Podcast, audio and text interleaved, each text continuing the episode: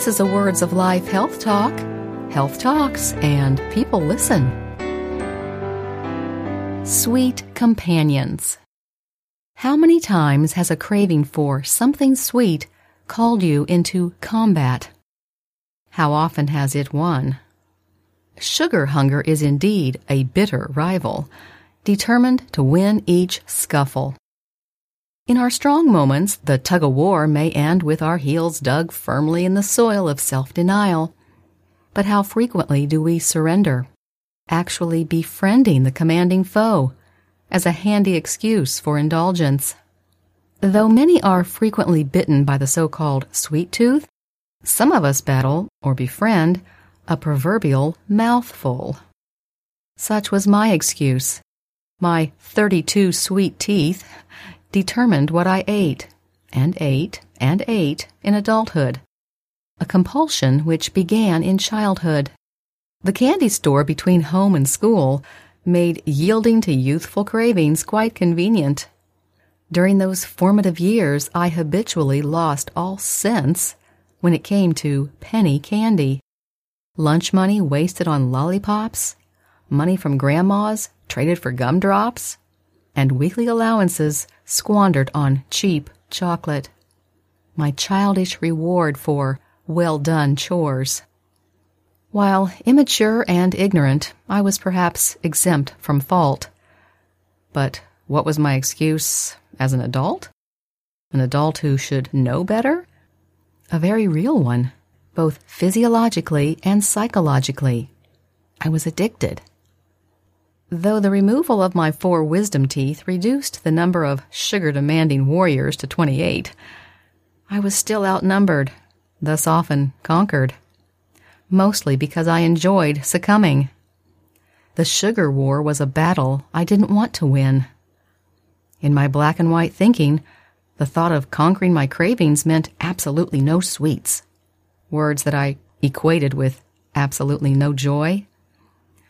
So I rather liked being caught in the vice of each vice, for I could indulge and feel free from shame while they took the blame. How did our taste buds get so perverted? What has happened since Adam and Eve were perfectly content with the lush, delicious produce in the Garden of Eden? The pleasant, natural sweetness of fruit with its nutrients and fiber gradually had a fierce competitor tiny white granules. The convenience, affordability, and growing availability of this counterfeit, along with its addictive properties, have made it a household staple. Despite increased awareness that this refined product is nearly devoid of nutrition and actually harmful, consumption of it has skyrocketed. With sugar, sugar everywhere, brightly packaged and boldly promoted, we each may whisper to our conscience, Perhaps it's not so bad. Our cravings for it further convince us that it's something we need. But as we often learn, not every yearning is healthful to obey. In our fast paced lives, we often settle for a quick and cheap fill up instead of premium fuel. This pattern makes the vicious cycle more vicious, one I practiced in ignorance and then stubbornness for many years subsisting on fast foods, excess sweets, and whatever else I could grab, having yet to grasp the concept of restraint. Consequently, weakened by the stronghold of addiction, my health was plummeting by age 25. I was overfed but undernourished.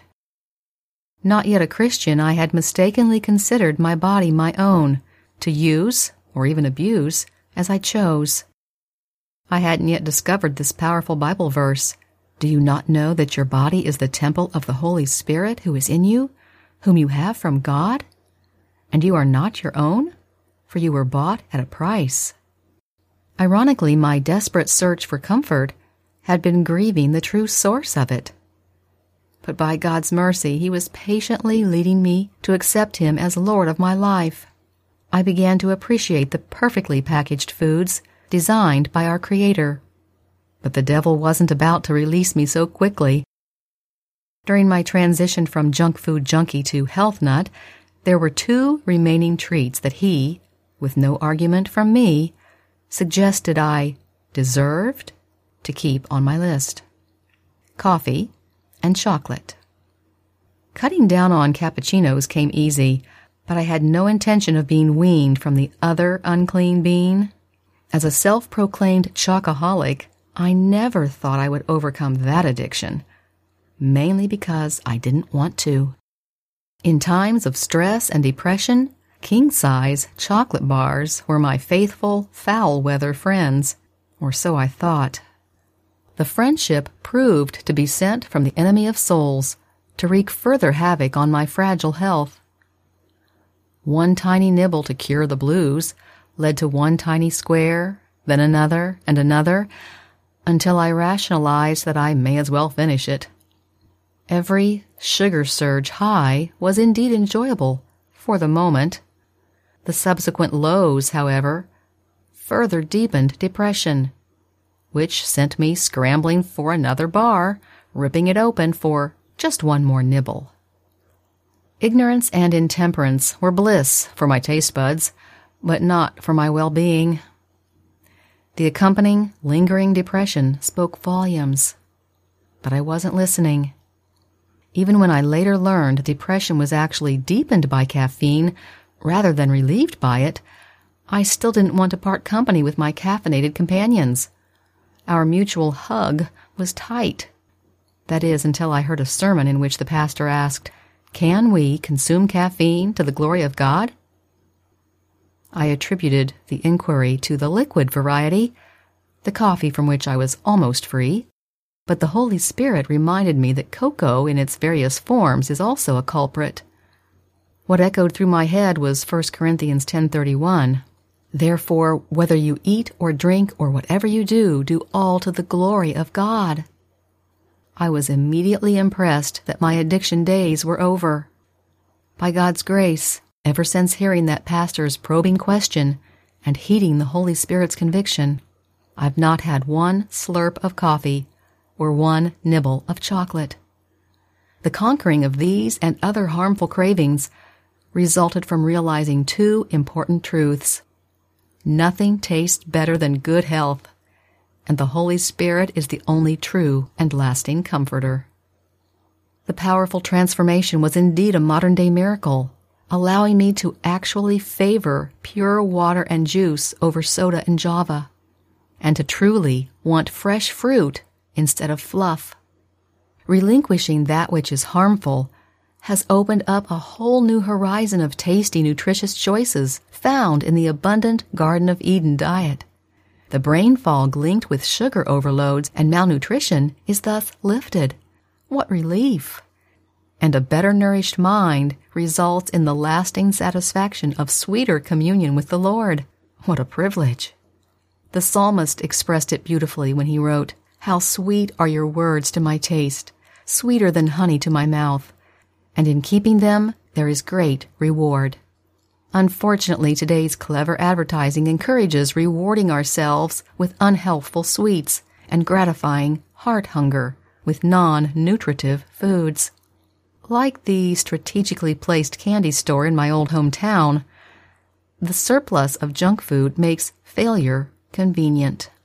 Thankfully, by God's grace, we in our frail human nature can be victorious in any struggle with any addiction.